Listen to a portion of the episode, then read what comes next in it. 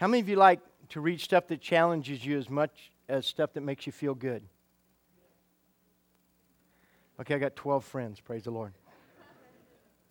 Um, this is an old book. This is my great uncle's book, and I've had this for a lot of years and been through it several times. Went back and I saw a note today where I, that I'd written here in 1998 and uh, 14 years ago when I read it. And I go back and read it periodically.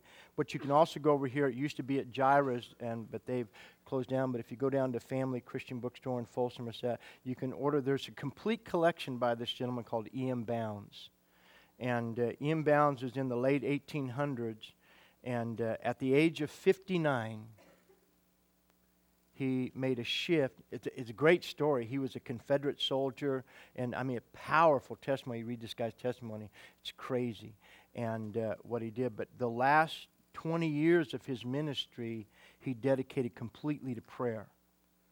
And uh, if you think you pray, read this. If you don't think you pray, read this. and uh, anyway, but it, just some great things, and and he it's a whole collection. But there's eight books that he wrote on prayer during his last 20 years of ministry, from 59 and, and up there, and uh, it, it just is amazing. Uh, those eight volumes of there, but you can buy all eight volumes. I think it's like $19 to get them. It's a huge book about that thick, but you can get that, and to be a great blessing in your lives. Amen? Hallelujah. Uh, how, how many find it, let, me just, because we're going to talk all about prayer this morning. How, how many find it challenging in conversation with God? I just be come on, we'll just be talk this morning. But see, God, it's hard. Now, how, how many have a real close friend that you can talk to all the time? And just to flow. Okay, what's the difference? Familiarity, being comfortable, different thing. So, and then having things in common. How many know when you find somebody that you find out you have something in common with, that commonality, that, that, that a place that, that, that we share in common, opens up a whole avenue of conversation.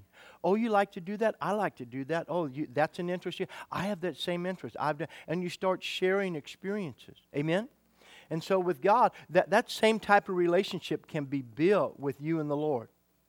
Amen. Finding that place of common interest and learning how to have communion with God. Today marks the first day of the beginning of a new season of seeking the Lord and His face for what lies ahead. There are several reasons to begin a new year with prayer and fasting, the most important of which is to reaffirm in our hearts that our spiritual compass is set on true north. Years ago, I had a friend, and uh, we would go hunting together, and uh, we're still friends, but some different things happen for different reasons, and uh, so we don't see each other that much anymore. But we, we were hunting one year, and uh, he has this inept ability to get lost walking from here to that door. And so we're, out hunting. We're up by Alturas. We're up in Northern California. We, we got drawn to go hunting up there, deer hunting up there. And we're hunting, and, and they had this Lake of the Pines, and it was going to be one of those subdivisions where you buy the lot, you know, for $19,000, $19, whatever, build your dream home, blah, blah, blah. And so it had these roads, and there are all these parallel roads.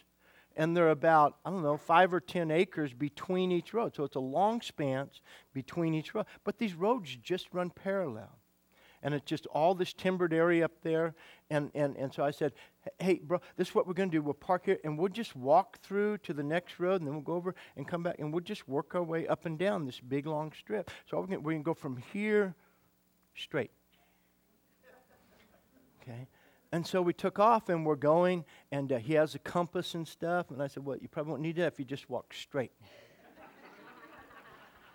and so we get to the other, I get to the other road and I'm waiting and I'm waiting and I'm waiting. And dude, where are you? Straight. So where are you? And uh, so we had these walkie-talkies, and we're kind of talking with the headsets on. We're talking, and he's all doing good. And pretty soon he starts kind of grumbling. You can tell he's kind of sweating, breaking out in frustration and stuff. And voice is getting a little more agitated and stuff. I said, "Dude, where are you?" Oh, I think I'm down. And I said, "Come on." So I have a little 22 pistol I carry with me. So I, I said, Here, I'll shoot my pistol and you'll know where I'm at. So I shoot and he goes, and he kind of, you know, he talked in tongues for a minute. And uh, so I go, dude, well, where? He goes, man, you're behind me. I said, how can I be behind you when you were walking straight? And so he gets back over and he comes up and he takes his compass. Saying all this to get to God. and he takes his company. So mad. I go, I was following this thing. This thing is so stupid. So, and he throws it out in the field. I still have that compass today. Nothing wrong with the compass. but he couldn't even read a compass and go straight. Amen. You say, wow, let me take you on that same walk. You might end up there too. Praise the Lord. Hallelujah. But it's so important, even in our walk with God. How many know? See, he all the time he thought he was going in the wrong direction. Then he found out where he was going in completely the opposite direction that he should have been going in. And he was totally frustrated in the process. How many are with me? So many times we go through that in our walk with God. We think we're pursuing God, we're going after it, but for whatever reason, we're just misdirected and we're just roaming around. We're not arriving at the destination that we were headed for, and we get totally frustrated, aggravated. It affects our conversation. Amen? Everything. And so it's important that we come back and say, God, am I on the right course with you? Through the course of any given year, there's always a multiplicity of circumstances that work to redirect our attention away from the Lord and His true course for our life. There is immeasurable value in taking time to pause and reset our lives to the course and purpose that God has ordained for us. Taking these next few days and saying, God, I just want to reset my compass. I want to make sure that I am headed in the right direction that you have. We talked about last week about how you leave determines how you enter, and no matter what the year was and what happened, learning how to deal with that so you could enter properly into this year. And the same thing is true is that we, we want to move in the right direction, but in going through letting go of the things that would hinder us or hold us back and allow God to reset our lives for His direction and the hope that He has for us. So I want to invite you to join with me in setting aside the time that it will take to seek the Lord for His perfect will for our lives in 2013. Romans chapter 12 and verse 1 reads like this. I beseech you, therefore, brethren, by the mercies of God, that you present your bodies a living sacrifice, holy and acceptable unto God, which is your reasonable service, verse 1 says. So, giving God my life as a sacrifice means that something of myself has to be given. It's a, it's a giving of myself to Him. And to seek God in prayer means you have to give yourself to God in prayer. You have to give of your time. So, there, there's always a sacrifice, a letting go, and allowing something greater to consume that for the benefit that would come out of that. Would you agree? And so he says, and the purpose that, I, I, like what Paul says here in verse 2, says the purpose of that is that we would not be conformed to this world, but we could be transformed by the renewing of our mind, that you may prove what is that good and acceptable and perfect will of God. Now, please hear me. God doesn't have three levels of will, He has one will. The will of God is always good, it is always perfect, and it is always acceptable. And let me just squelch this rumor there is no permissive will of God. The only permissive will of God is free choice. People say, Well, I'm in the permissive will of God. No, you're not. You're in sin and rebellion. I mean, we came up with that phrase, well, God's permitting me to do that. Yeah, He's permitting you to live in free choice, but His will is always good and perfect and acceptable. Are you with me? But it says we can discern that. People say, well, I just don't know God's will for my life. But it says here that I can know and I can fully discern and comprehend it but it means that I, uh, that, but it, it, that comes from presenting myself totally to God as a living sacrifice, holy and acceptable to Him. That, that there's not a reserve in my life or a holding back. Would you agree?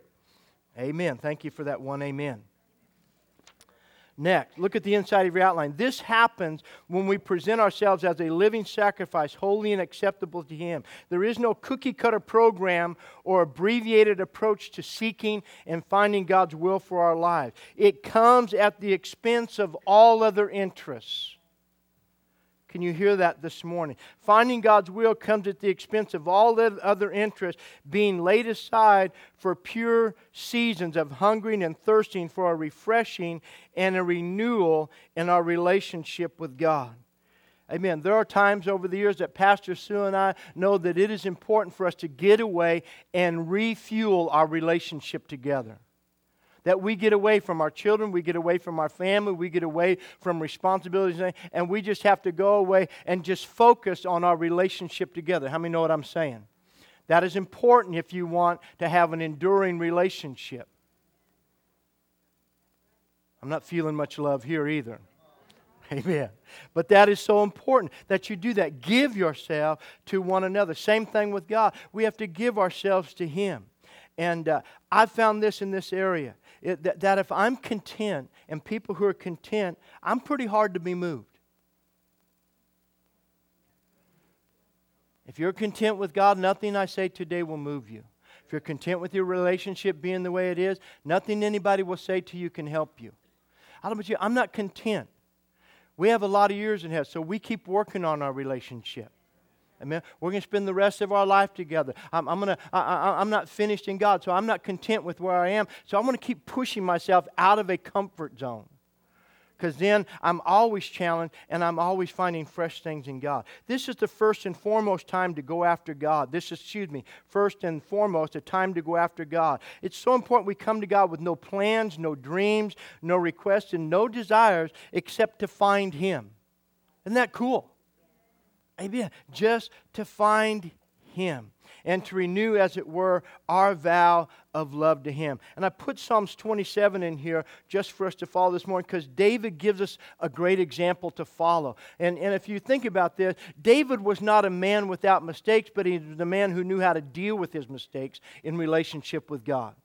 He was a man who was quick to repent and not go down that pathway again. In Psalms 24, he wrote this one thing. Everybody say one thing. One thing have I desired of the Lord, and that will I seek, that I may dwell in the house of the Lord all the days of my life, to behold the beauty of the Lord and to inquire in his temple. For in the time of trouble he shall hide me in his pavilion. How many would like to have that assurance?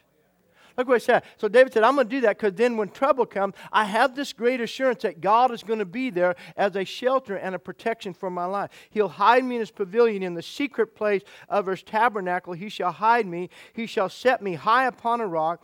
And now my head shall be lifted above all my enemies around me. Therefore, I will offer sacrifices of joy in his tabernacle. I will sing, yes, I will sing praises to the Lord. And I like what David says. He said, I'm not doing this at home away from everybody else, but I'm coming into the house of God. I'm coming in the tabernacle God, in the congregation and in the assembly of God's people, and gathering together. In that place is where I'm seeking God. Because many times, that listen, there's power in assembly. And there's a reason that, that God calls us and Jesus calls his church a body. And a body, you know, we could take you and lay you out here and, and, and, and do a, uh, you know, a, a, a high school biology class, and we could dissect you this morning and we could get all your parts out on this, and you would be here, but we would have all your parts disconnected. Anybody want to volunteer?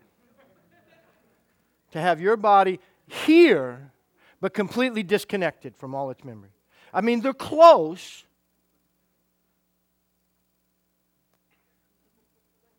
I mean, maybe, you know, maybe an inch or two apart.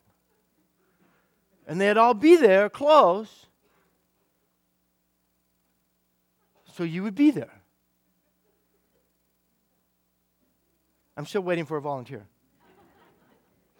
If I have a Leatherman with me, we could do this. Amen. No. But, but, but we think, wait a minute, but see, your body functions when it's jointly framed and fit together. And the body of Christ functions when it's jointly framed and fit together. That's what Paul says in Ephesians 4 that, that, that we are all jointly framed and fit together, and we grow and edify ourselves in love by the, that which every joint supplies to the need of the whole. And the enemy works overtime to keep you isolated and independent. He works overtime to keep ministries isolated and independent. The great thing about our homeless shelter ministry is that the church community has come together and we're not trying to do it independently. Well, we have a homeless ministry that we do and we have one that we do. So let's quit doing we do, we do, we do. Let's do we do.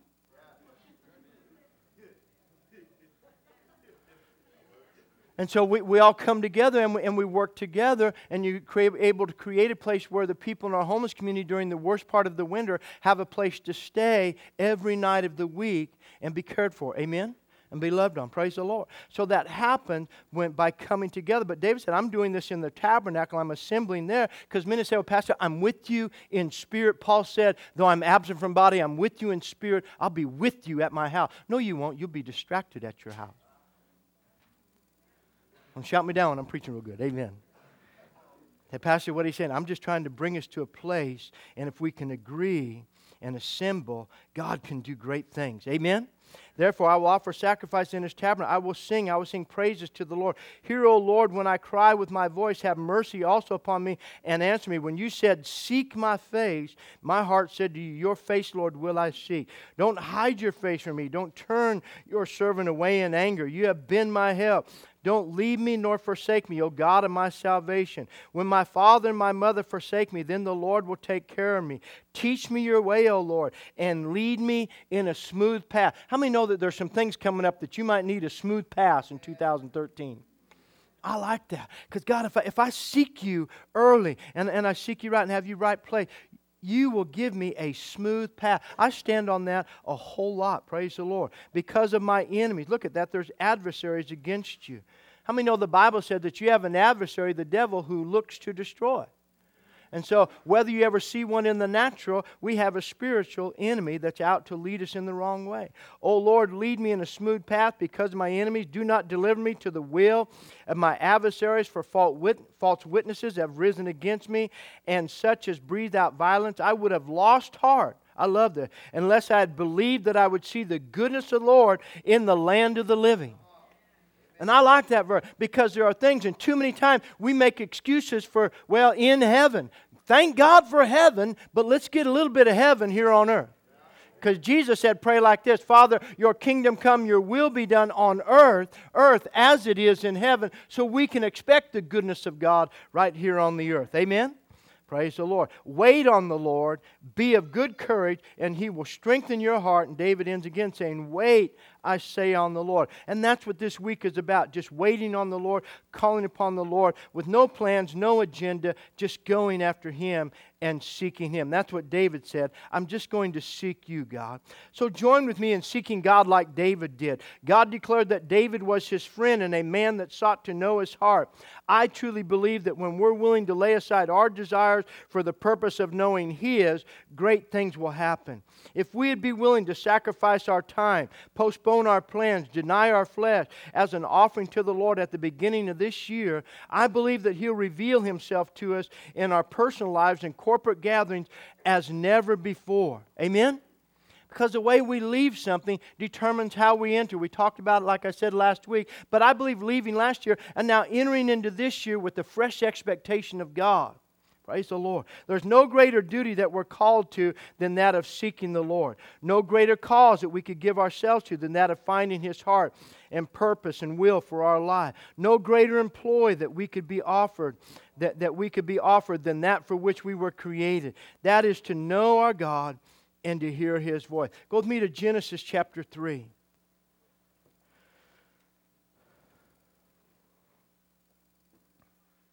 Now, I want you to hear this. What's so important about this? Pastor, why are you driving this home? For six years, we've been doing this. And I believe with all my heart. People say, well, man, how come we haven't seen a huge breakthrough? I was reading Leonard Ravenhill the other day, another gentleman that was an apostle of prayer. And in, in one of his, his outlines on revival, he's saying, I've been meeting with men and women for the last 50 years in prayer, praying for revival for our nation. And I haven't seen it yet. But that means that for 50 years, he had, he, he, he had a focus and set his eye on a desire to see God pour out his spirit on the nation of America and would meet with people in gatherings and meetings in his home and all these different places. And he says, I'm still driving, I'm still pressing, and I'm still believing. Amen. Sometimes you, and, and this is hard sometimes. But when it comes to the will of God, sometimes one generation bursts something in prayer for the next generation. Amen? And so it's not only just about us, it's, for, it's for, for about the lineage and the posterity that's coming behind us. Praise the Lord. Genesis 3, and, and, and as I read this, this just jumped out to me. How, how many know that we often heard that God came walking in the cool of the day? in the garden. That God came down and Adam and Eve walked together. But look at what it really says in verse 8. And then they heard the voice, not God, but they heard God's voice walking with them. And I've heard people say, I've never heard God's voice. And there are times that I don't hear a literal voice, but, but, but I hear a voice that speaks to my spirit. And I know that God has just said something to me, and it ignites something on the inside of me, and it causes a reaction in my spirit that's different than anything else I hear. Amen? And but God's voice came walking. And I don't know about you, I believe that we can believe for that today because Jesus came to restore. Adam, there was the first Adam, and Jesus is called the second Adam, and we are in him, and we have this great relationship, and you can hear God's voice walking with you daily. Amen. He will walk with us daily. And he heard his voice walking in the garden and in the cool of the day. And Adam and his wife hid themselves from the presence of the Lord God amongst the trees and in the garden. And they had covered themselves. And it's so easy for us to miss God and start feeling guilty about things because we feel guilty. Guilt breaks that relationship. And then we try to cover ourselves up and do our best to kind of, you know, not be embarrassed in his presence. And then God goes, hey, what's going on? But the end of God is that he forgave them restored them, and then He provided a covering. Amen. And He'll do that very same thing for us. Actually, that's the whole gospel. But Genesis 3 8 tells us that God was designed, that man was designed in the beginning to get his input from the voice of the Creator. How many, how, how, how many have a lot of voices in your life right now besides me? Almost every new thing that's introduced into your life is a new voice. Everything is a new voice. And just like when I talk about our phones or, or, or internet or different things and, and, media, it's all a voice. In fact, I, I, I caught a blip uh, of, uh, of, a, uh, of an interview with Matt Damon the other morning on a news thing, and to find out that this whole promised land thing he was doing, the media's voice is there. It's a message about the dangers of fracking. Anybody know what that is? It's where you go into the, the oil and get oil and gas out of the out of the, the, the, the layers of the shell and it's steam in there and then you liquefy it and pump it out and it's safe. It's been done and been back in the 50s and stuff and and uh, and all that. So it's been proven thing. But but the environmentalists. So watch. It's a movie supposed to be for entertainment, but the underlying message is to start the conversation about how bad this is. Are you with me? So I'm saying every voice has an agenda behind it. Every, there's no voice that comes to your life, to my life, that does not have an agenda behind it. There is no innocent voice. There won't be. And so when you get away from God like this, say, God, I, I need to hear one voice. I need to be able to hear your voice walking with me on the path of my life. So, so if it means what I have to get away, and I want to make it through this year knowing that I've been led by your voice throughout this year. Are you with me? So it says here that God came down calling them, but, but then something had happened and they felt uncomfortable with that conversation. They're hiding themselves like, over here. And then God said, hey, let me bring you back to a place of comfort in relationship with me. And He forgave them, restored them, and then gave them a covering. This input was to be the direction that man's life took. God's plan was for man to live by his spoken word that came to him out of relationship with the Father, not a written word in a book, but personal God breathed direction for his life. And hearing his voice makes the book come to life. Many people read their Bible and they get bored reading their Bible because they never hear the book with a voice.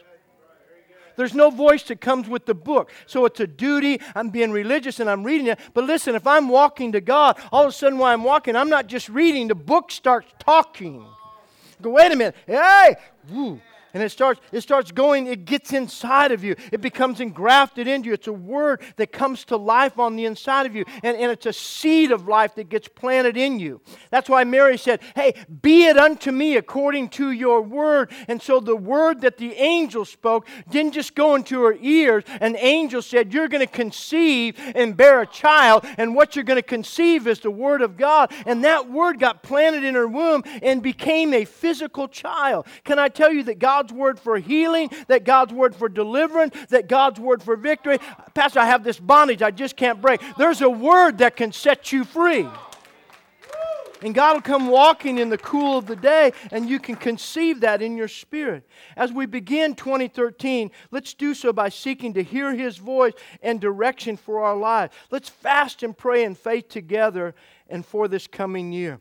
I found this last year, and uh, I just want to read it again. It's by Anonymous, and it's called the, About Prayer on the Cure for All Ills. The scope of prayer, look at this. Through prayer, there's no problem that can't be solved, no sickness that can't be healed, no burden that can't be lifted, no storm that can't be weathered, no devastation that can't be relieved, no sorrow that can't be erased, no poverty cycle that can't be broken, no sinner that can't be saved, no perishing that can't be rescued, no fallen that can't be lifted, no hurt that can't be removed, no broken relationship that can't be mended, no difference that can't be resolved, no hindrance that can't be shaken, no limitation that can't be overcome, no mourning that can't be comforted, no ashes that can't become beauty, no heaviness that can't be covered with the garment of praise, no thirst that can't be quenched, and no hunger that can't be filled, no dry ground that can't be flooded, no desert that can't blossom, no congregation that can't be revived, no preacher that can't be anointed, no church pews that can't be filled, no church leadership team that can't become one, no community that can't be Christianized, and no nation that can't be transformed if we believe in prayer and we pray. Amen. Hallelujah. I, I put some quotes in here and, and I would just read them. Uh, Richard Reed said this. William Reed said this in his, in his words in Words to Soul Winners. Why is there so little anxiety to get time to pray? Why is there so little forethought in laying out of time and employment so as to secure a large portion of each day for prayer? Why is there so much speaking and so little prayer? Why is there so much running to and fro, yet so little prayer? Why much, so much bustle and business and yet so little prayer? Why so many meetings with our fellow men, yet so few meetings with God? Why so little being alone and so little thirsting of the soul for the calm, sweet hours of unbroken solitude when God and His child hold fellowship together as if they could never part? It is the want that not only injures our growth in grace, but makes us such unprofitable servants of Christ. I did not write that, he did. Amen. Wrestling in prayer, Oswald Smith said this. We read in biographies of our fathers who were the most successful in winning souls that they prayed for hours in private. How many have somebody that you would like to see come to the Lord? Not just like, but you know that they need God, that if they don't find God, they are headed for a train wreck. We all know people like that. We were that person. We read in the biographies of our father who were most successful in winning souls that they prayed for an hour. The question therefore arises can we get the same result without following their example? If we can, then let us prove to the world that we have found a better way, speaking of than prayer. But if not, then in God's name, let us begin to follow those who through faith and patience obtained the promise. Our forefathers wept and prayed and agonized before God for for the Lord for sinners to be saved. It would not rest until they were slain by the sword of the Word of God. That was the secret of their mighty success. When things were slack and would not move, they wrestled in prayer till God poured out His Spirit upon the people and sinners were converted. How many know that's good? A.T. Pierson said this God has no greater controversy with his people than this that with boundless promises to believing prayer, there are so few who are actually giving themselves to intercession. What's that mean? The Word of God, we have all these problems. God, we're just here to stand upon your word. It's so powerful. We just say, God, I'm believing your word. I'm trusting you. Amen? Hallelujah. Spurgeon said this, and this is where I am. Shall I give you another reason why you should pray? I preached my very heart out. I could not say any more than I've said. Will not your prayers accomplish that which my preaching fails to do? Wow. Is it not likely that the church has been putting forth its preaching hand, but not its praying hand? Oh, dear friends, let us agonize in prayer. And that's what I believe with all my heart. That if we can catch that, I'm telling you that, that it wouldn't be the normal. We met, Ted Rose asked me to come down, and, and they're trying to put this together of a 24 7 prayer vigil in the Sacramento area. That they could organize and get a year that churches would sign up for maybe one day a month, one day every quarter, or maybe even if they get enough churches, one day a year, that somewhere in the greater Sacramento area there would be a place that you could go to where there would be prayer happening 24 hours a day, seven days a week. Amen. And so they had a committee meeting, asked me to come down and be on that, and, and churches coming together. They have about 80 or 90 churches that are interested right now. But there'll be churches that say, hey, you know what? We wouldn't want to be a part of that, and means other people coming into our facility and opening up. But how many know that prayer, God made prayer this vital tool in our lives? And if we all got on it, I mean, the, the statistic just on preachers is that every preacher only prays about seven minutes a day. And most preachers only read their Bibles to get a message. I just pick on me. Amen. And doing that. But I know over these years, God's been pressing me, pressing our church. How many know we want to be above average And I walk? Praise the Lord. Samuel Chadwick said this about prayer. He said this The one concern of the devil is to keep Christians from praying. Hear me. And I found this out. The devil really doesn't care about much else. He really doesn't.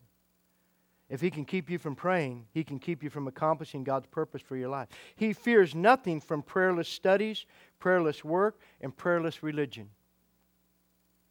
Wow.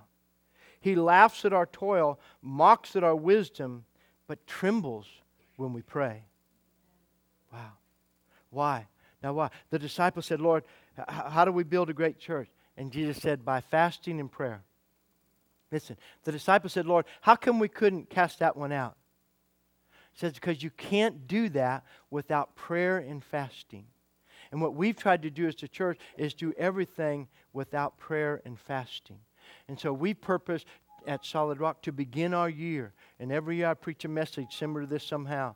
Sometimes I use some of the same quotes and doing things. But the truth is, let's, if we could pray, if my, listen what God said, if my people will humble themselves and pray, and turn from their wicked ways and seek my face then i will then i will hear from heaven. We have a promise from god that when we turn and call upon him that he hears and when he hears he sends healing to our land. Amen. I don't know about you but i feel like i'm living in a nation that's stuck on stupid. I, I don't i, I you, have you been able to make sense of anything going on in our government it doesn't matter what's, and, and I don't care what side you're on. I thought there was a right side. I found out they're all doubly stupid.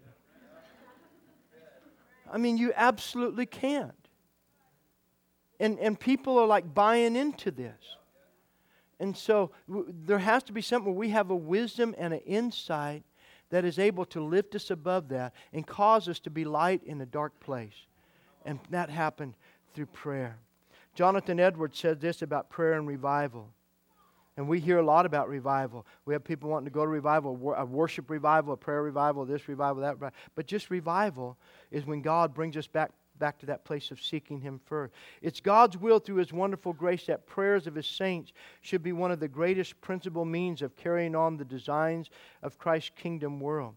When God has something very great to accomplish for His church, it is His will that there should precede it the extraordinary prayers of His people as manifested in Ezekiel 36. It is revealed that when God is about to accomplish great things for His church, He will begin by remarkably pouring out the Spirit of grace and supplication. You go back and read church history, you'll find every time God's people would pray and He wanted to do something, He always called people to pray first. And we like think God, God could just move, and God could, He could move and do anything. But God has chosen never to do anything in the earth apart from you and me. God said to Amos, He says, I will do nothing in the earth until I first reveal it to my servant the prophet. God has never done anything that He hasn't asked man to come into symphony and harmony with Him. To work with him. And God comes and says, Hey, here's what I want to do, and this is how I'm going to do it. I'm going to do it through you. And man gets in that relationship through prayer. Charles Finney was quoted by Oswald Smith as saying this prevailing or effectual prayer is that prayer which attains the blessing that it seeks. It is that prayer which effectively moves God. The very idea of effectual prayer is that it affects its objects. Amen?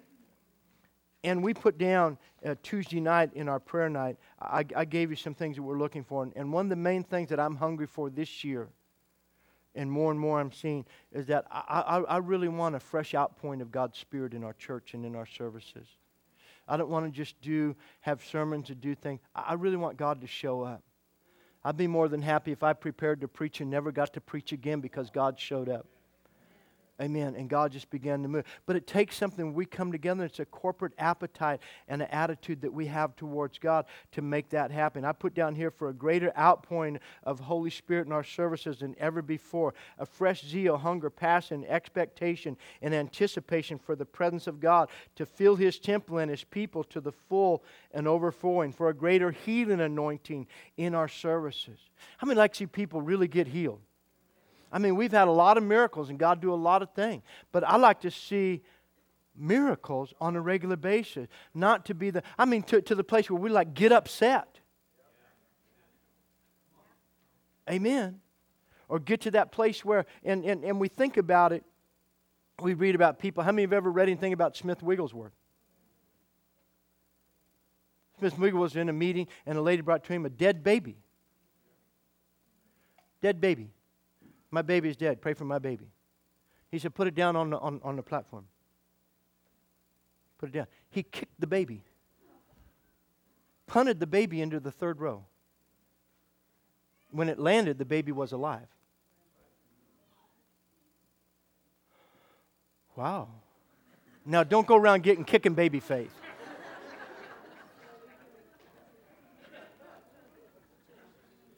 Amen? They brought another man in one of his meetings. They brought another man who was dying of cancer, brought him on the hospital bed, on the IV drip, in the hospital bed, in the hospital gown, the whole thing, brought him by ambulance to the meeting. And the prayer line, he just walked up, and when he got to the man, he just doubled up his fist and he punched him. And the guy went, huh. And the people with him, you killed him. He said, He's not dead, he's healed. He was a Scottish man. Healed. He's healed. And just kept going on. They go, No, you killed him. He's dead. He said, He's healed. And a little bit later, the guy got up, completely healed. Now, what? And I'm saying, these are things that I have to work on. I'm preaching to myself. But he expected God to work. And he wrote a book called Overcoming Faith. But one thing he did, Lester Sumrall traveled with, with, with, with, with Carter and, and, and, got to travel with, with, uh, uh, meet Smith Wigglesworth. And he went to his house, and on his way to his house, he had had some coffee, and he, and he picked up the daily newspaper there in England and went to his house. And when he knocked on the door, Smith Wigglesworth opened the door. And he says, You can come in, but leave that outside, and made him leave the newspaper outside. He says, The only thing I allow in my house is the Word of God. The only written thing in our house is the Word of God. And all I'm saying is that you, you, you hear and we read about men and women of faith like this and God doing great things for their life. And there's not a person in here as a Christian who doesn't have a desire on the inside of them for God to do something great through your life. But Smith knew the secret was is that eliminating voices and distractions and being able to hear God's voice with clarity. How many know if you're going to kick a baby, you better have heard God? I mean, you had that garden experience, all right? In the cool of the day, God said, punt. Amen? And stuff, and miraculous stuff. How many know Jesus did some, some crazy stuff? But if you read the accounts of the Lord Jesus Christ, you find that he went from one place of prayer to the next place of prayer and worked miracles in between. If we as a church, as the body of Christ, could spend more time in prayer, then we would find ourselves going from one place of prayer to the next place of prayer from one season to the next, from one opportunity to the next, and God doing more through our lives for His glory. Amen? The worship team comes back. Sometimes people say, How long should I pray? Pastor, how long do I have to pray? I wrote this down in 1998, and I kind of live by this. My prayer time is based upon this. Our prayer time should be measured by the length of time it takes for God to make an impression of Himself upon my life. My prayer time should be the length of time it takes for God to make an impression of Himself upon my life. Time enough for Him to be able to etch something of His character into mine. That I leave prayer with His, a deposit of His character into mine. Time enough for cares and fears to die and faith to live in their place. Fear robs you of your faith. And it has a voice that changes your words from faith to doubt. Prayer has a way of igniting faith back in your heart. I stayed there long enough for fear to die. The little we give of ourselves to Him in prayer is always evidenced by the little we have in turn to give to the needs of people to whom we're called to serve the bread of heaven. Watch. Jesus called the disciples and said, Hey, see that need out there? See that need out there? That multitude? You feed them. That's a bold statement. I love what John chapter 6 says. It says that he already knew what he he asked a question of Philip, but he already knew what he was going to do. He already knew what he was going to do. He was going to take all he needed was the little bit that they had. Anything, all he needed was anything they had. Because he wasn't going to do it with what they had. He was going to do it with what he had. God never asks you to do anything with what you have. All He asks you to do is give Him what you have. Because when you give Him what you have, anything God ever asks you to do with your talents, your gifts, we don't have enough to do what He's asking us to do. So I said, but here's the deal if you'll give me what you have, I can mix it with mine. And what you have will lose its identity in me. And now I will give back to you out of my supply in multiplied form. So no matter how you sing, no matter how you preach, no matter how you love, no matter how you serve, no matter how much compassion you have, no matter what you do, God said, just give me what you have. And the church, see, the church has been stymied because God would put vision before it. We go, I don't, I don't know how we could do that. But Jesus had been in prayer and he already knew what he was going to do.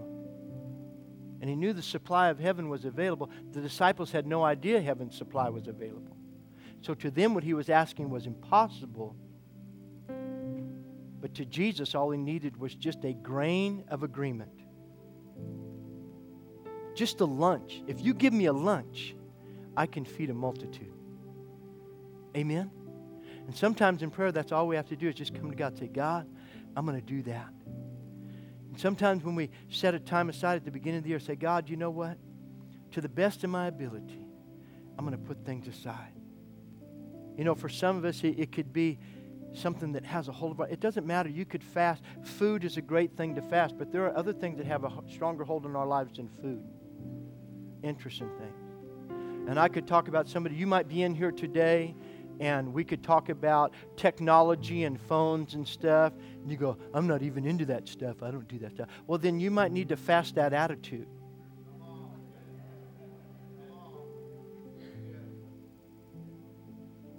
Because many times we're, we're, like the, the religious guy in the, in the, somebody comes in and they're weeping and wailing and beating on their chest and repenting before God, and we're back there, man, I'm glad I'm not a sinner like that.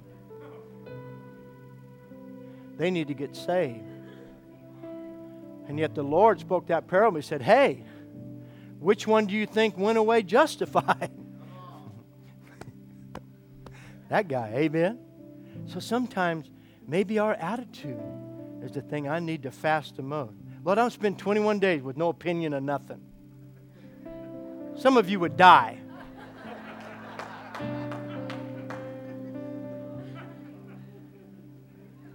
Some of you have had a stinking opinion through this whole message.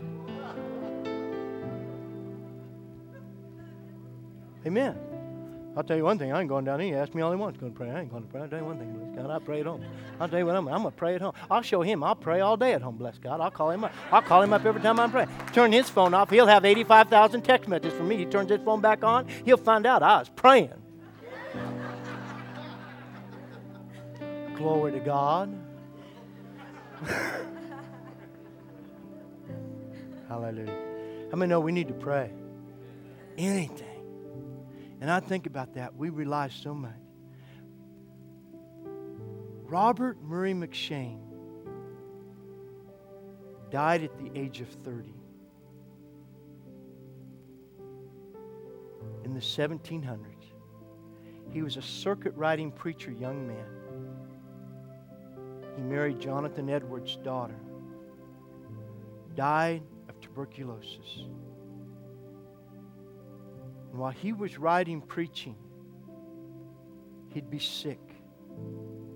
While he was riding, he'd stop, and with no place to stay, he would kneel down in the snow and pray. And his prayer was so fervent that he would melt a circle around him. He would go into villages where they didn't communicate and believe that he could preach the gospel to a heathen people who didn't speak a language or comprehend anything that he had to say. And maybe he would meet with six or eight Indians in a teepee or in a village, and, and maybe one or two might come. Along. But he gave his life doing that. And he wrote and he said this If we took all, 1700s, if we took all the machinery off of what we do for God, they didn't have no machinery. But he's speaking about all the natural things we do, and we think that it somehow it has affected a great work for God or built something. says, I wonder how much really would have been accomplished by faith and prayer. And today we have all this stuff. We like stuff.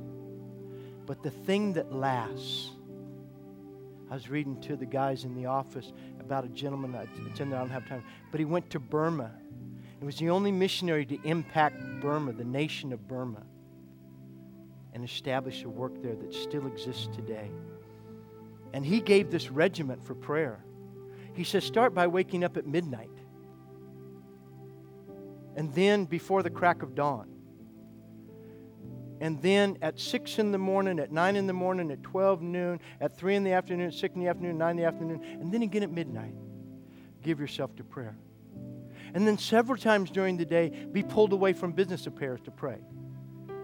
You think, well, where would I find time to do anything? But out of all the people with more gifts, more talents, and more abilities and resources than he he was the only one that laid a foundation and shook a nation Amen? Stand with me this morning.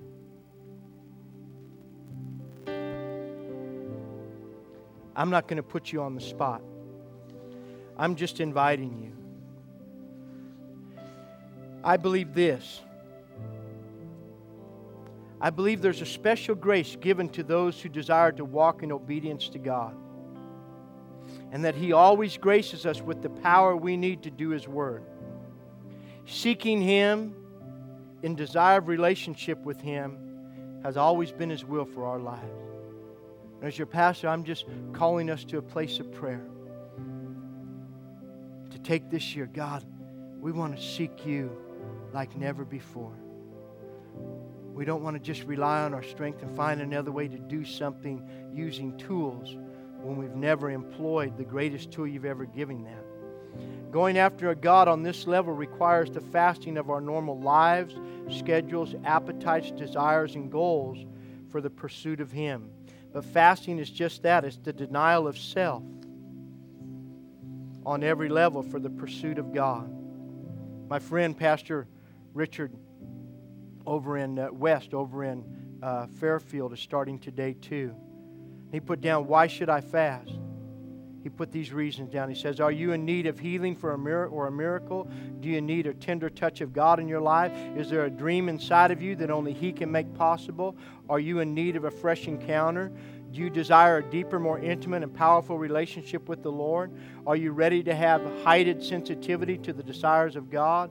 Is there a friend or a loved one that needs salvation? Do you need to break away from any bondages that have been holding you hostage? Do you desire to know God's will for your life? Those are great reasons to fast and pray. Amen?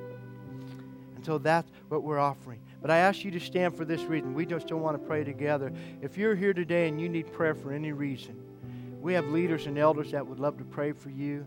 Maybe you're fighting something in your body. Maybe you have a, a, an issue uh, that you need prayer for, you need wisdom for. The Bible says if we lack wisdom, we can ask of God no matter what our need is. It says if we're sick, we call for the elders. They anoint us with oil. Whatever that is, we pray corporately together and we pray one for another. So I'm asking the worship team to lead us. I want just to worship God for a moment before we leave. But if you're here today, maybe you've never given your life to Christ and you'd like to pray with somebody to accept Christ as your Savior. Maybe you've never been baptized with the Holy Spirit. You need healing in your body. Then I want to open up this altar right now. We have some leaders that'll come to pray with you. So as they lead us, if you need prayer, you come at this time. Thank you, Lord. Yes, thank you, Lord.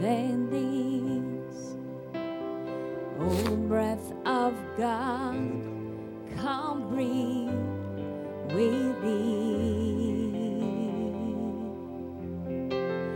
There must be more than this. Spirit of God, we wait. Ray and Jenny, will you guys come up and stand right over here? If you'd like prayer for your marriage, I'm going to ask Ray and Jenny to stand over here to pray for you this morning. Need prayer in your marriage in any way? If you need prayer, just come right up. Let somebody pray with you. Hallelujah. Need a breakthrough in your relationships and marriage. Need a job. You need finance. You need healing. It doesn't matter. Don't walk out without us praying for you, agreeing with you. Hallelujah. Hallelujah. Thank you, Lord.